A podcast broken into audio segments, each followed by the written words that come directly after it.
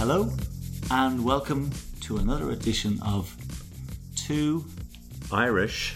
Guys Discussing Software. That's quite good. I like that. Yeah, didn't, we didn't even We practice changed, we changed it up on the fly. on the fly. Yeah, I just thought of it a moment ago. Yes, welcome. My name is Tomas O'Leary, and that is the lovely voice of my good friend and uh, colleague Brendan Walsh. We're here, as always, every month to talk about the stories in the world of the software mega vendors, what's going on, what industry news, who's buying who, any gossip. I'm um, not sure how much we have on the gossip front this week. but A little bit, a little bit. a little bit, Yeah. hopefully. Um, yeah, we love to talk about the mega vendors, and of course, there's always one we love to talk about more than everybody else. It is IBM, and we have a little story today. We've got a great guest because today the topic is about the mainframe and is the mainframe dead? I think they've been talking about that since the mainframe was developed. Uh, Certainly, uh, we'll talk a little bit about it in a while. 1991, some guy called Stuart Alsop claimed that the last mainframe would be unplugged inside five years. I actually wonder was he still alive? We'll soon find out because we're being joined by an absolute expert and legend in the IBM mainframe world and System Z, Z, Z Systems, as I've been called, or I think it's just called Z now, or Z possibly.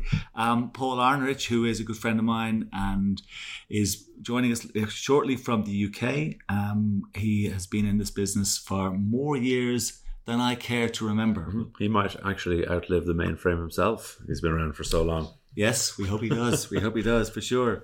Um, but before we join Paul and talk about the mainframe is dead, how are you? That's a good one. I don't know. I'm going to get emotional.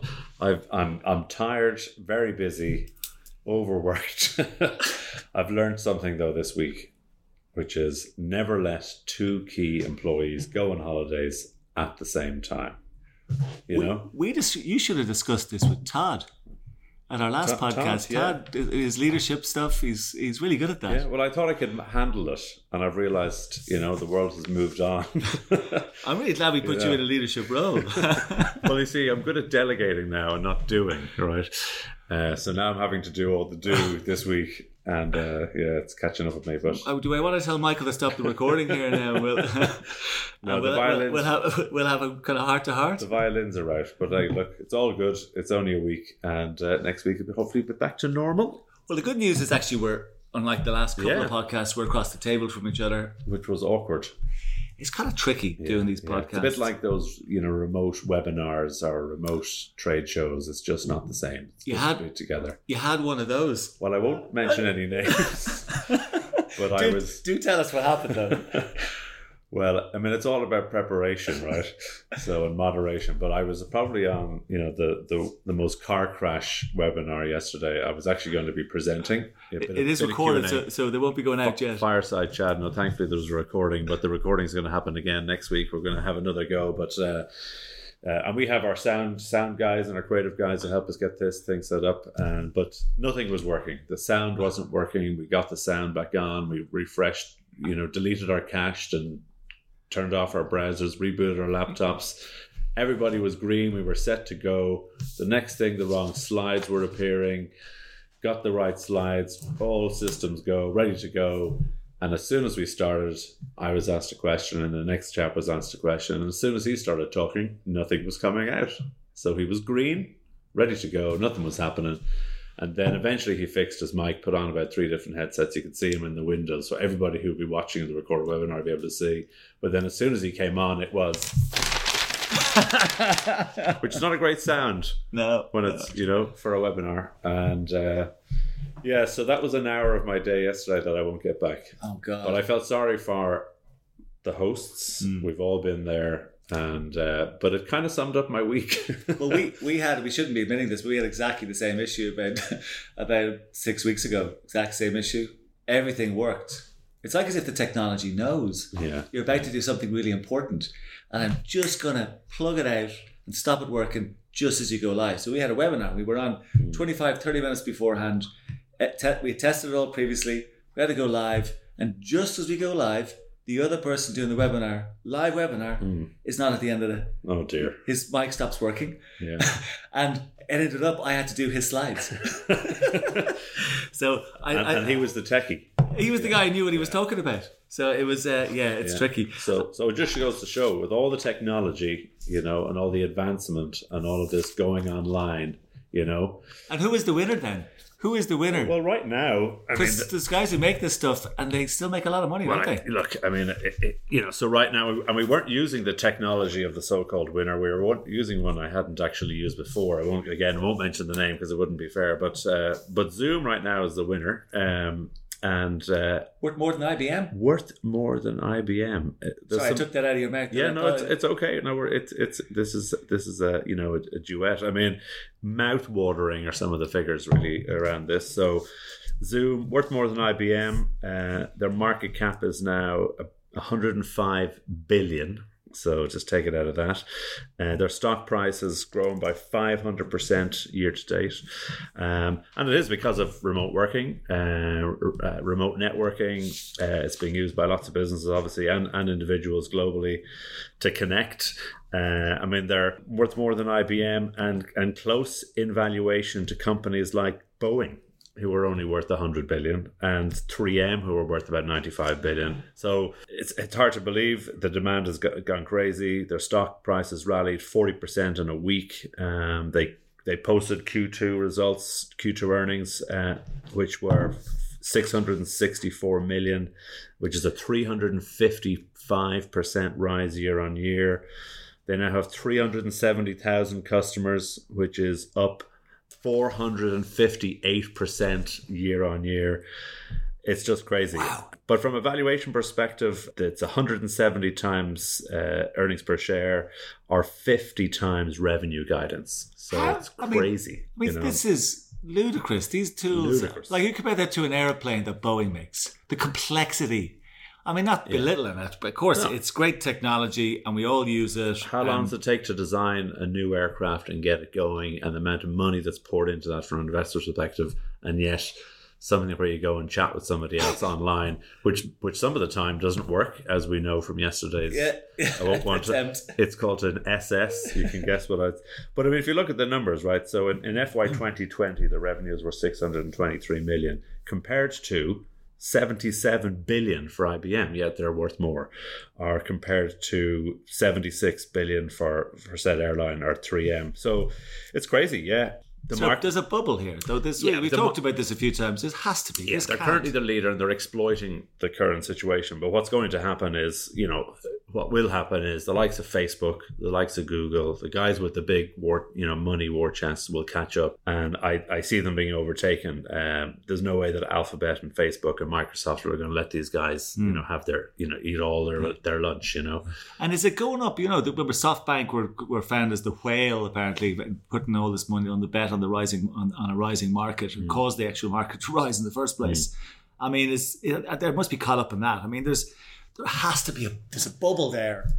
Well, I've got. I mean, burst. the story of the week is coming up, and I'll share some more. You know, Yeah, go ahead. staggering numbers with you. Uh, yep, it's crazy, crazy that it is. But look at Oracle. So you know, most week, most quarters we get on here and we talk about Oracle and we compare them year on year, and they don't seem to be doing as well. But actually, they're even up. Their Q1 results were out, and they're up. Uh, the revenue was nine point three seven billion, which was ahead of nine point two billion a year ago, which is better than most other quarters. They've been they haven't been faring as well.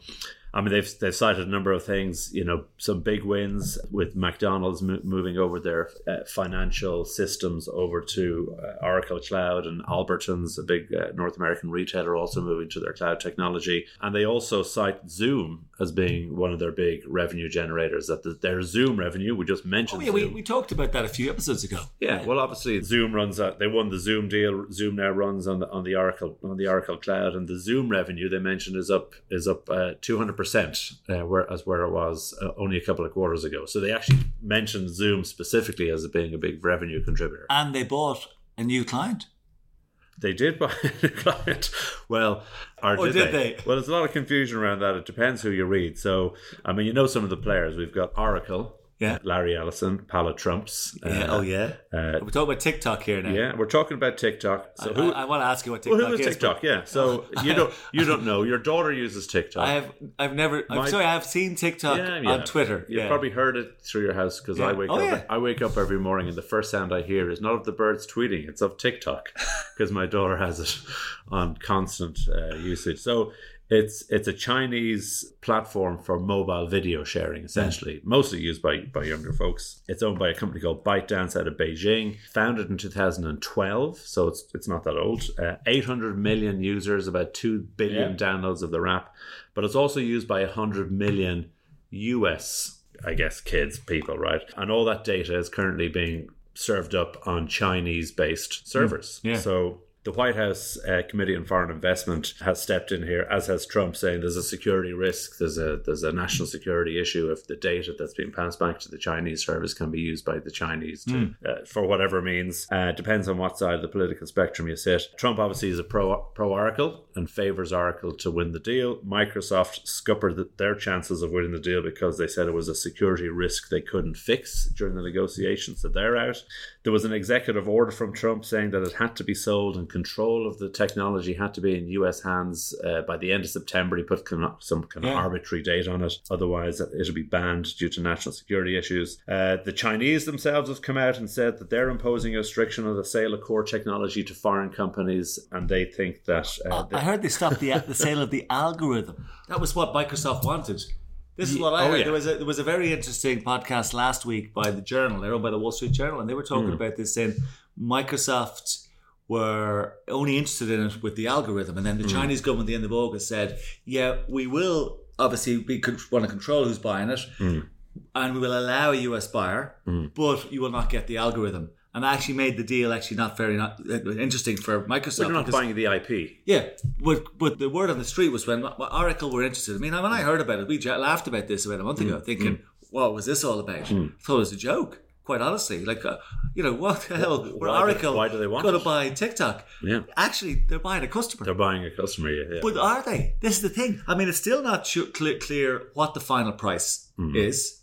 Um, it's still not clear the structure. There's obviously t- talk about Walmart also being involved. Is that correct? Yeah. Walmart are going to be the main merchandiser. They'll have about seven percent. Okay. Uh, Oracle Okay. will have about So are the details now clear or are they un- still unclear? Because because when Trump was talking about this, he said that he wanted two things. He said he wants to be a sale. It was a sell. Now, it doesn't sound like it's a sale because they're talking about partnership. partnerships. Right? Yeah, Part- and he wants yeah. to get he wanted to get a slice for the U.S. Treasury, which is fair. Fair enough. He wanted Mm-hmm. that, whether it was realistic or not. But doesn't seem to be any slice. I mean, other than the headquarters going to the United States, doesn't seem to be any slice for them. you Yeah, know? so so TikTok Global, which is going to be the trading entity, is going Yeah. to be owned 20 percent by by Oracle and Walmart. Then TikTok or ByteDance will own the rest of the eighty percent, but within a year they have to go public.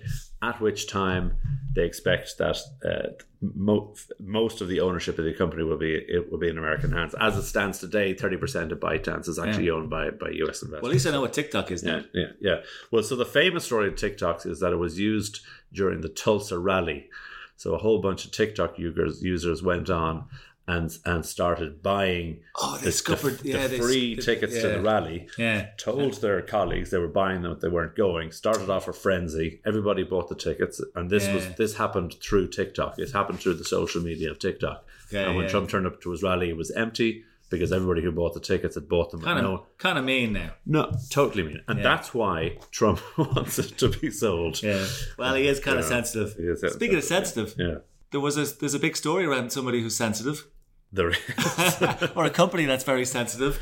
Because I had to look it up. Yeah, When you told me you were doing a story about Snowflake, I was like, I'm afraid I, did, I, I mean I know I'm plugged into the software world, but I hadn't a clue who Snowflake were. But Well, now I, well, I do have a big hang up on snowflakes, and uh, and my sister in law is uh, is always chastising me of the fact that I give out about you know twenty somethings and how sensitive they are, and you know that they, they can't do a day's work, etc. Uh, don't tell me you call your sons and daughters snowflakes. I call them snowflakes all the time. But anyway, she, she tells me to move on. But this is about Snowflake. Who are Snowflake? Again, founded in 2012, the same as TikTok. Uh, so so And us. surprising. And ourselves, yeah. So they're they're a data warehouse provider. and they've just had the largest software IPO ever. Uh, boy. and so, what do they do? They do How much? data warehousing. Well, I'll tell you in a second. Data warehousing faster, easier, and more flexible. So I don't know if there's any kind of distinguishing features there, but let me give you a few facts, right? So they were founded in 2012 with seed capital of a million, right? In 2012, sorry, they were founded in 2012, seed capital of a million. And in 2020, they raised 479 million in a funding round in February February 2020, raising their valuation to 12.4 billion. So that's in February of this year. Okay, their revenue has doubled in the last six months to 242 million. But they've just had a closing valuation on the New York Stock Exchange uh, under the ticker symbol SNOW at 70 billion valuation. They sold 28 million shares and raised 3.4 billion. So to a 70 billion valuation in in February this year the valuation was 12 billion.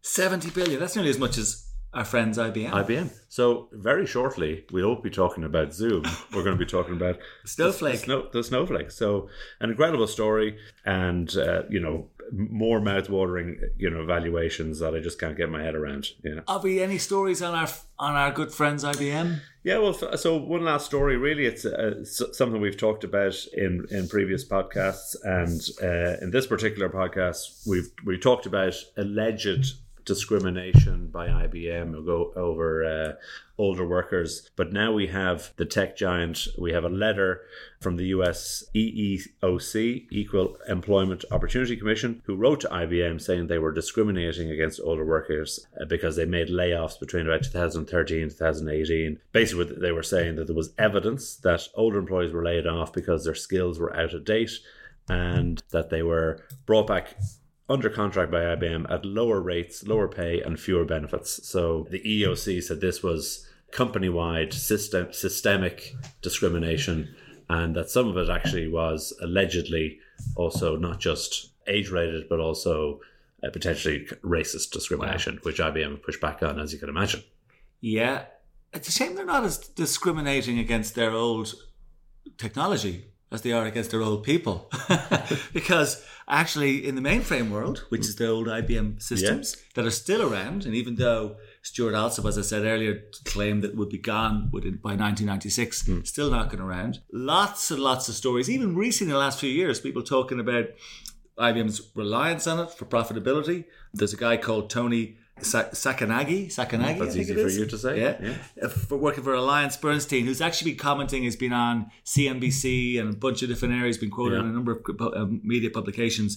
He's talked about the reliance on the mainframe, talking about the levels of profitability. Like its rev- revenue generator is in the single digits, hmm. but actually its prof- its pro- level of profitability and importance to IBM from a profit perspective, when you count all of the global services contracts that they hmm. have in outsourcing deals, is as much as forty percent of their hmm. profits. Wow. It's huge, absolutely huge.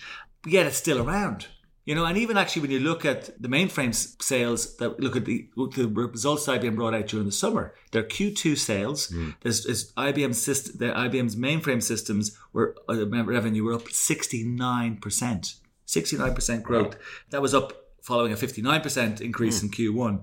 You know, when everything else is weak, the mainframe now it's s- single digits, but it's still an enormous contributor. It's an enormous, Yeah, enormous yeah. contributor. That's you know? surprising when everything else, as we've just read about, is going to the cloud and going off. You know, the tin is being dismantled, and Well, they're not. Yeah, but they're also not getting. I mean, even, even the story we had earlier in the earlier in a couple of podcasts back in May um, when we did a podcast looking at the welfare systems in the United States. So mm. COBOL. Mm. I mean, getting rid of people. If there's no link here. I mean, I, I'd love this is a perfect time to bring bring Paul Paul Arnrich uh, on, on the call. Paul, are you, are you with us? I am indeed. Hi, gents. Paul, Hey, Paul. it's it's great to talk to you. We, we, we know each other for a long time. We're I'd, I'd consider you a good friend, and uh, some somebody certainly in this space who knows the mainframe probably better than none. I was I was actually looking at how long you've been doing this, and, and in the notes that was were prepared by the team here, it says Paul has been working with IBM mainframe System Z and its predecessors since the 1970s. Uh, now, to be fair, it was 1979. Was that right? Yeah, it's- yeah. It's a bit of a cheat saying the seventies, isn't it? The, the, Yeah, the, very- the very cheap fag shot, end of the seventies would be a better description. That was the year the Pope came to Ireland. Pope John Paul II. He came to Ireland in 1979 when you started in the mainframe world. Um, tell us, I'm, call, I'm calling it the main. Sorry, Paul. Was that the first unveiling of the Pope Mobile as well? Oh, good question. I, I don't know. He came to a million people in, in, the Phoenix Park, a park in the middle of Dublin. Um, and I think in total, the population of Ireland at the time was probably in, the, in the south of Ireland was about three and a half million, maybe just just above that. And I think a total of two million people saw him. Um, it was incredible. Different, different. I mean, talk about the world changing since COVID. I mean, in this country, we've seen we've seen a massive change in in, in, a, in a short period of time.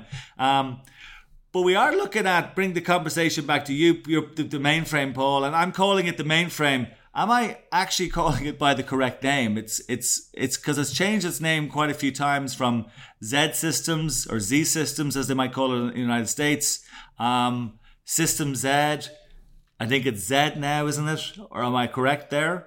It's been through a few iterations. I mean, the mainframe is what it's probably best known as. It, it, it's it's a very handy phrase because at least it lets Tom Cruise, you know, hack into things of um, that no one knows about, right? And all those movies.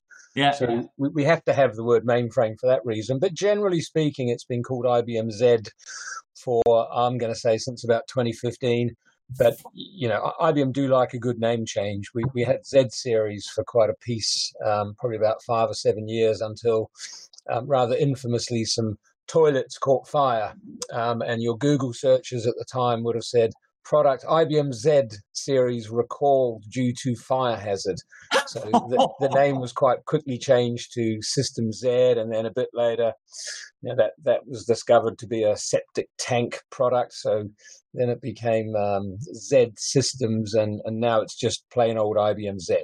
Um, and as you say, the, the, the, Americans mispronounce it, but then they mispronounce a lot of things. Yeah, yeah. Well, I've seen. I, I think I've seen the Sesame Count Dracula, so I, I I know how they pronounce the the letters. But yeah, it's still. I mean, despite all of the predictions that have been out there. I mean, that many people. I mentioned uh, Tony Sacconaghi, who works for Alliance Bernstein and, investment research firm. He's done an analysis on the importance of it to IBM. Andrew Bartels from Forrester Research has been commented on many times on you know what's been happening with with the mainframe and uh, and its impact on IBM's numbers. Yet, despite all of the doomsayers and other other people talking the thing down, and even going back as far as 1991 with Stuart Alsop, it's still around. It's still there, and it's not going anywhere, is it? Can you give us a picture of the mainframe? What, where, where is it in our lives, and how important is it to us? I mean, there's a couple of things here, and that, that what, what's probably not always understood about the mainframe is that it, it, distinctly is two different component parts. There's the hardware, and then the operating system or application enablement software, and and IBM make um, quite good sized chunks of revenue and profit out of both parts.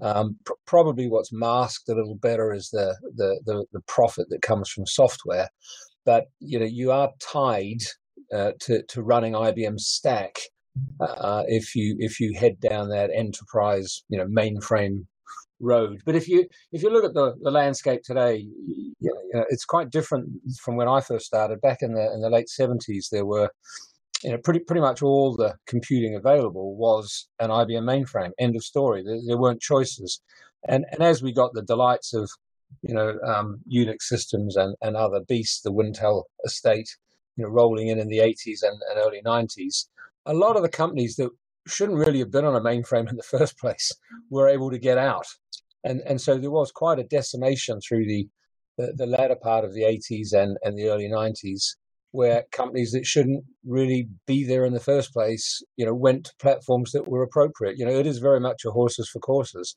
Um, I, I, guess where we are today, and it's been stable um, in terms of its market base for probably about 20, 25 years. You know, the, the odd new customer coming to the platform every year, which is highly celebrated, but but generally it's the same old protagonist, um, and they run their business on on on Z.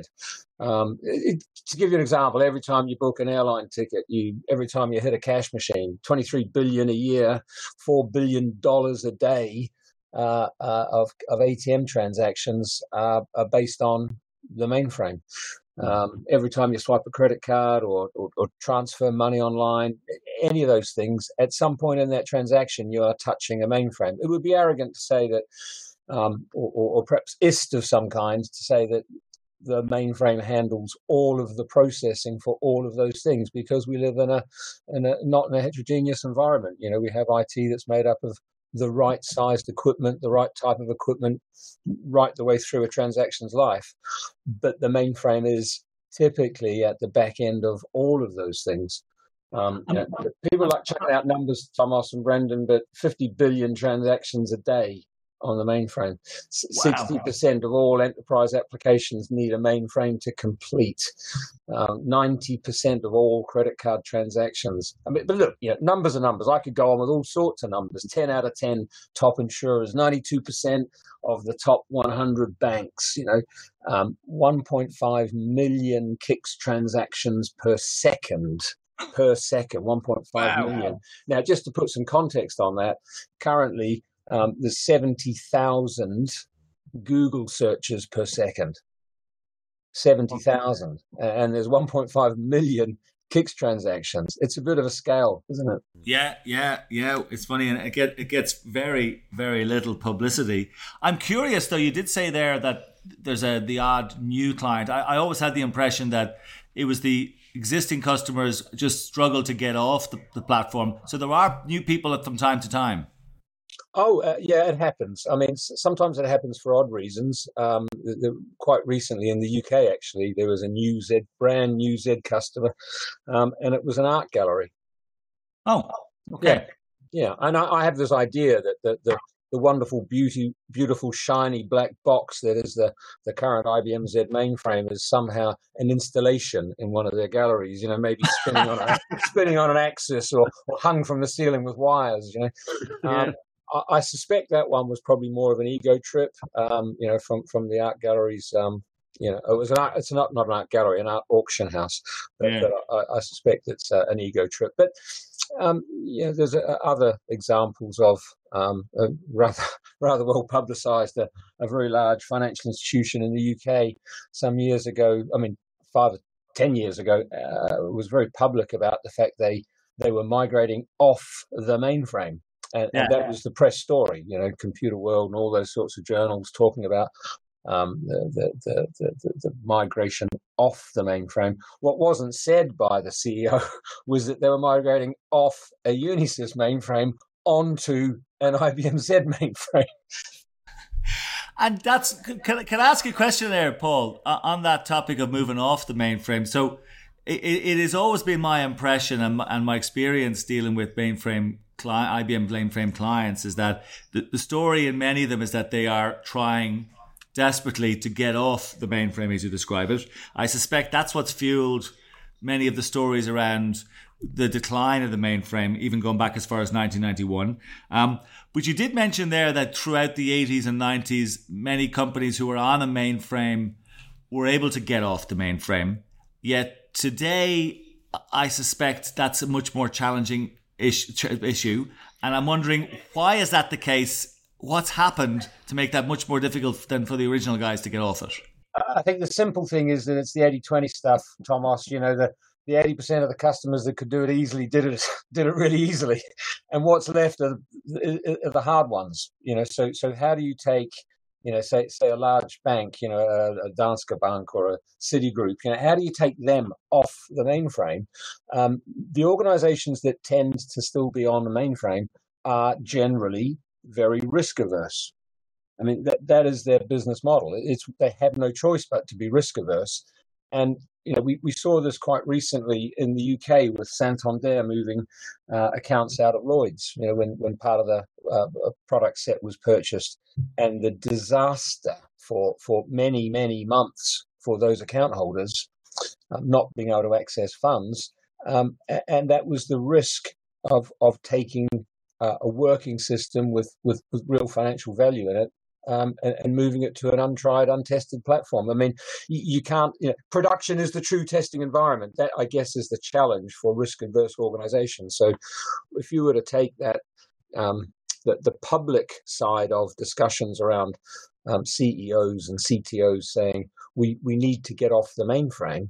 That's the public face. You know, it, privately they would never countenance it. But it's a good story from a from a stock exchange point of view, from an investor point of view, to say they're getting off the mainframe, because the mainframe is always seen as having a high, a, a very high capital cost. You know, so it's about it's about turning them from being high in capex down to maybe high in opex using other platforms, but not so high in capex.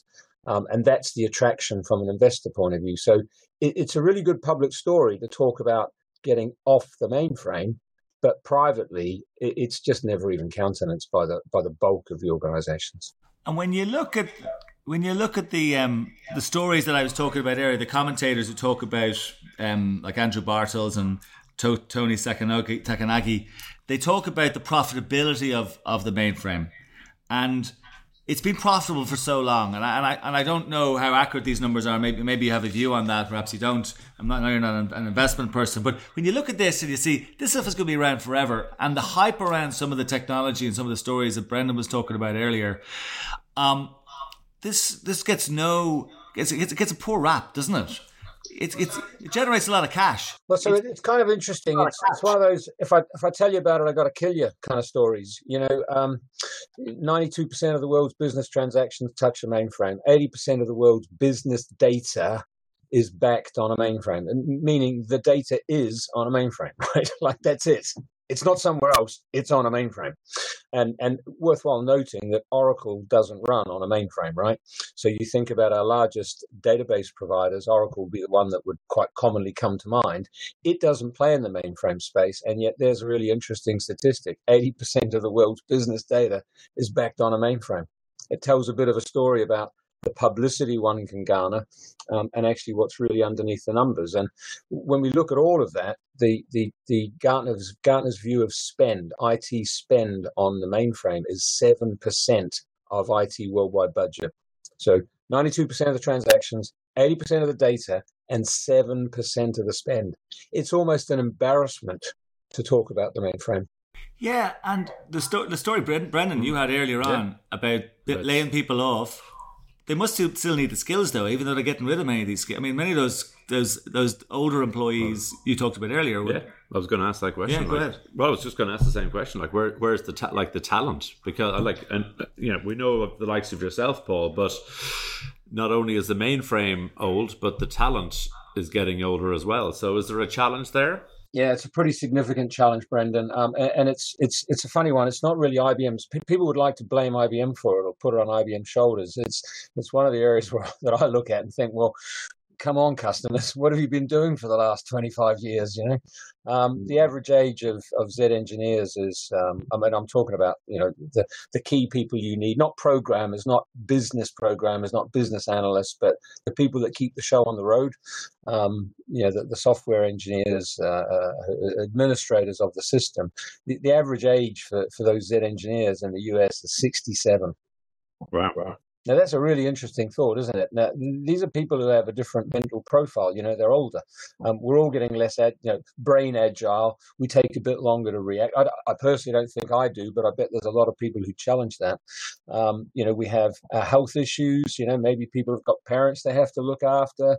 You know, I, I think it's quite interesting when you start to talk about 67 year olds being the thing that keeps your show on the road. Um, you know, one of the major UK banks had a, a pretty big incident uh, a couple of years ago. Um, not not something that you know was caused by their foul play or anything. It, it was a, um, a, a software um, uh, deployment that went bad, um, and and they had to call the whole crew in. So they they spent Saturday and Sunday in um, you know every single resource they could get.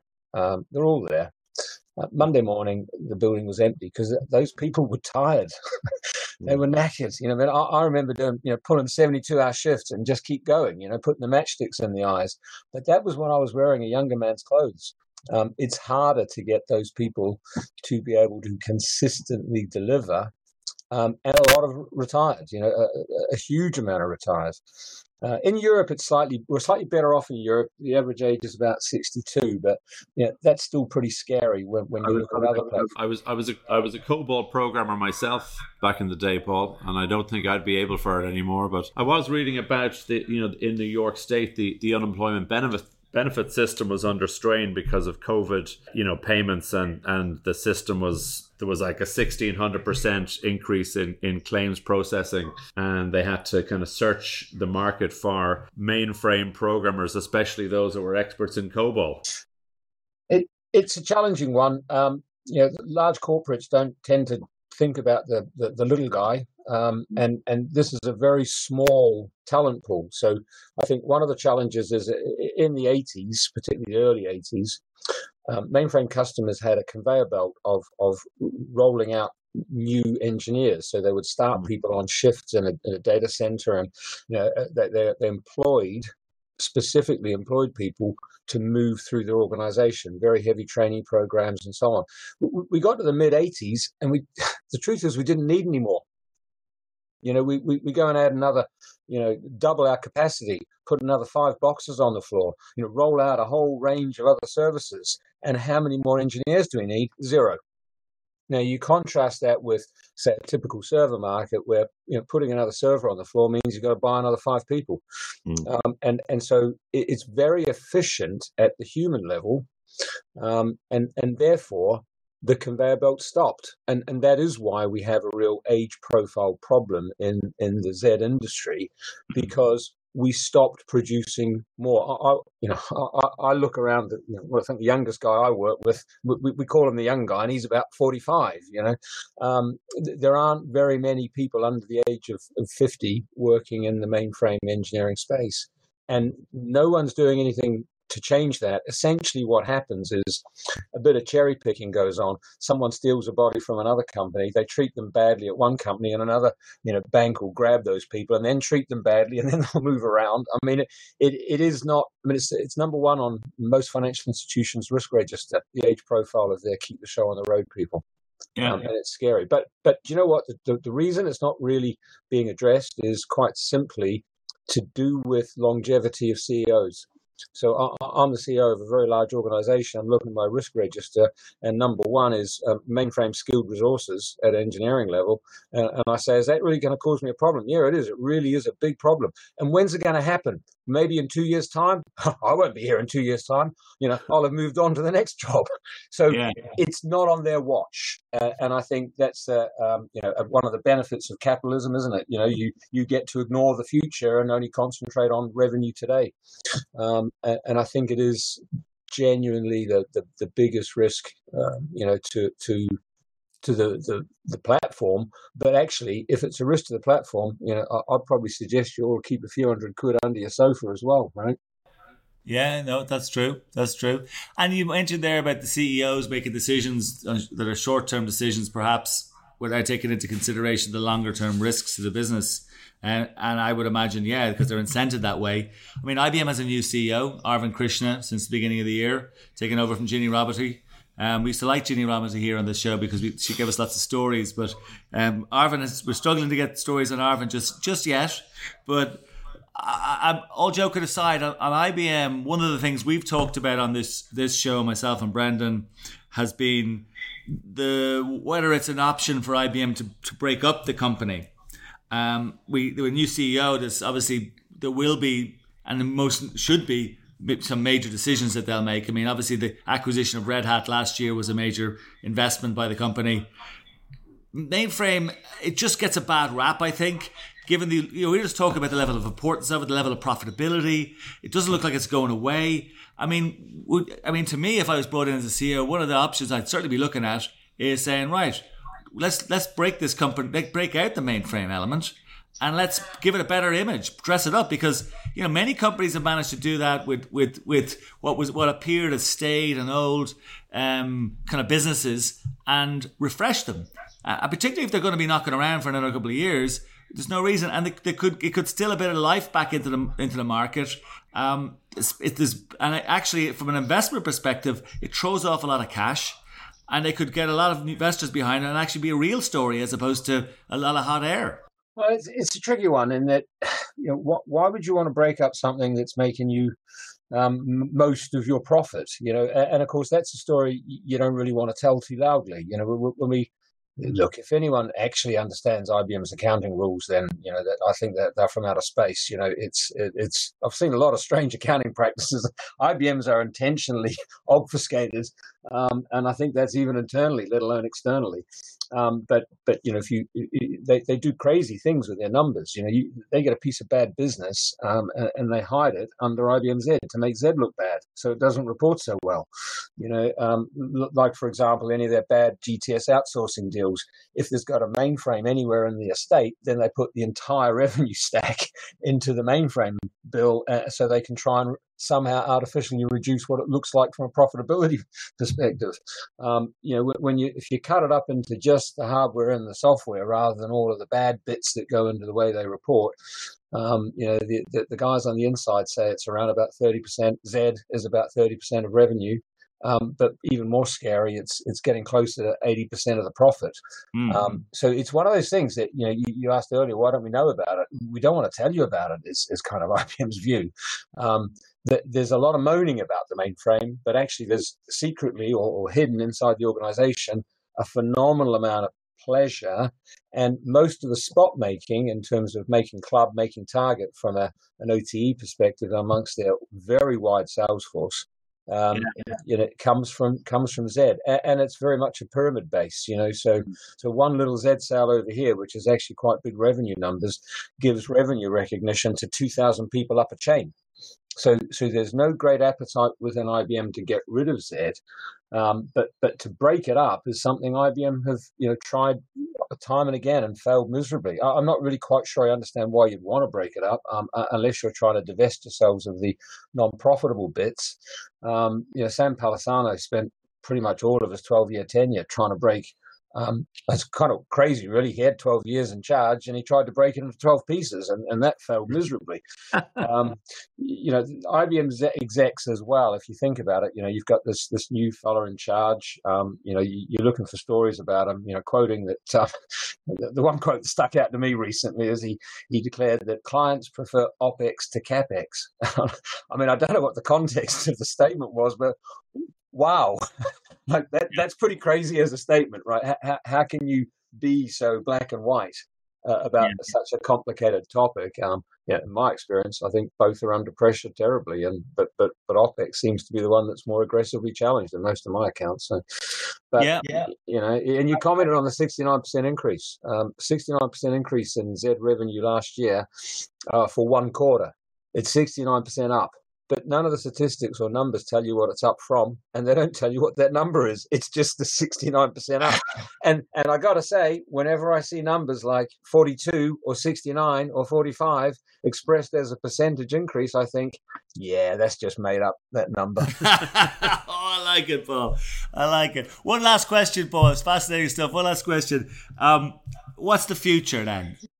Um, I, to be frank, I can't see it changing. I mean, I think I think what will change is people like me will will eventually lose their appetite and and and not turn up to work anymore. Uh, I don't know how that's going to be resolved. There there isn't a way of automating or autonomic. I mean, there's a lot of good stories at the CEO level about we will make this an autonomic platform. The, the truth is, you need an engineer to do that.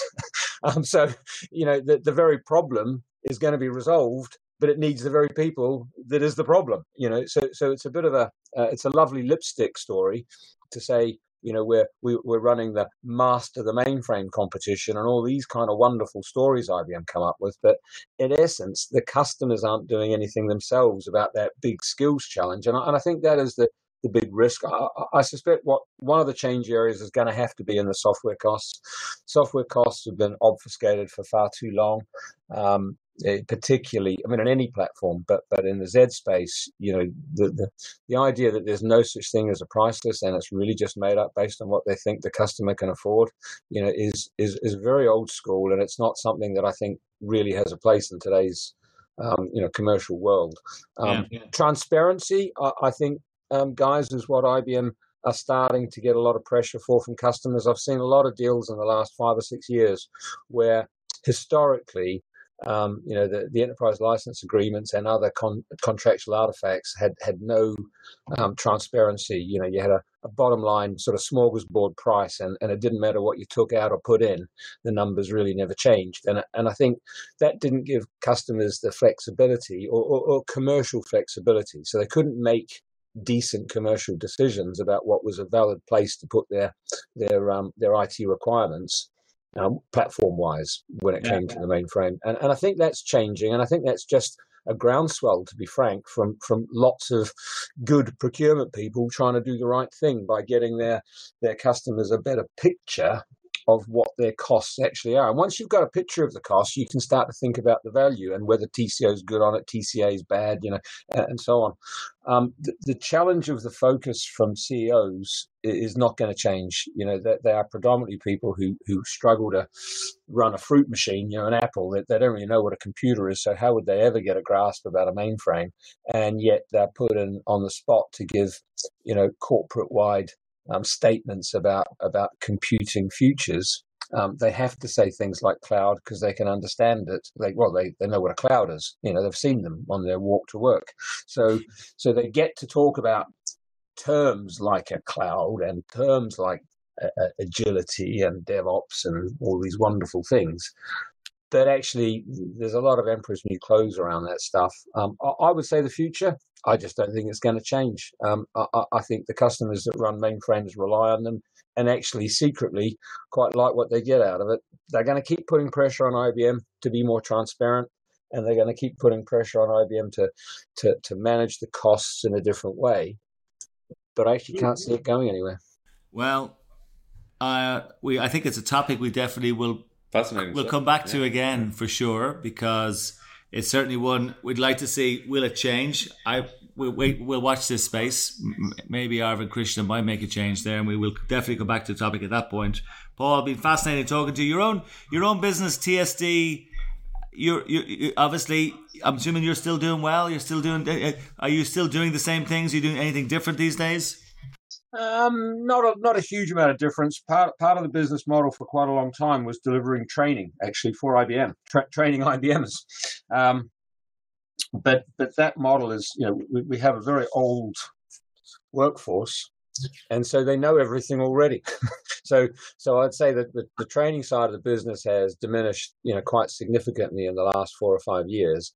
But at the same time, the the, the, the high level engineering work that we offer in terms of consultancy, and, and we do offer a little bit uh, on the um, procurement side of things as well. You know, not not to support. Um, any of the vendors really just to help support the procurement departments understand the differences that that hit the Z platform, and that seems to be to be growing. Um, but also, I guess there's an element of appetite, guys. You know, like I say, we're we're all getting older. You know. Yeah. um, I, I, like to play a bit more golf and maybe work a little less. You know.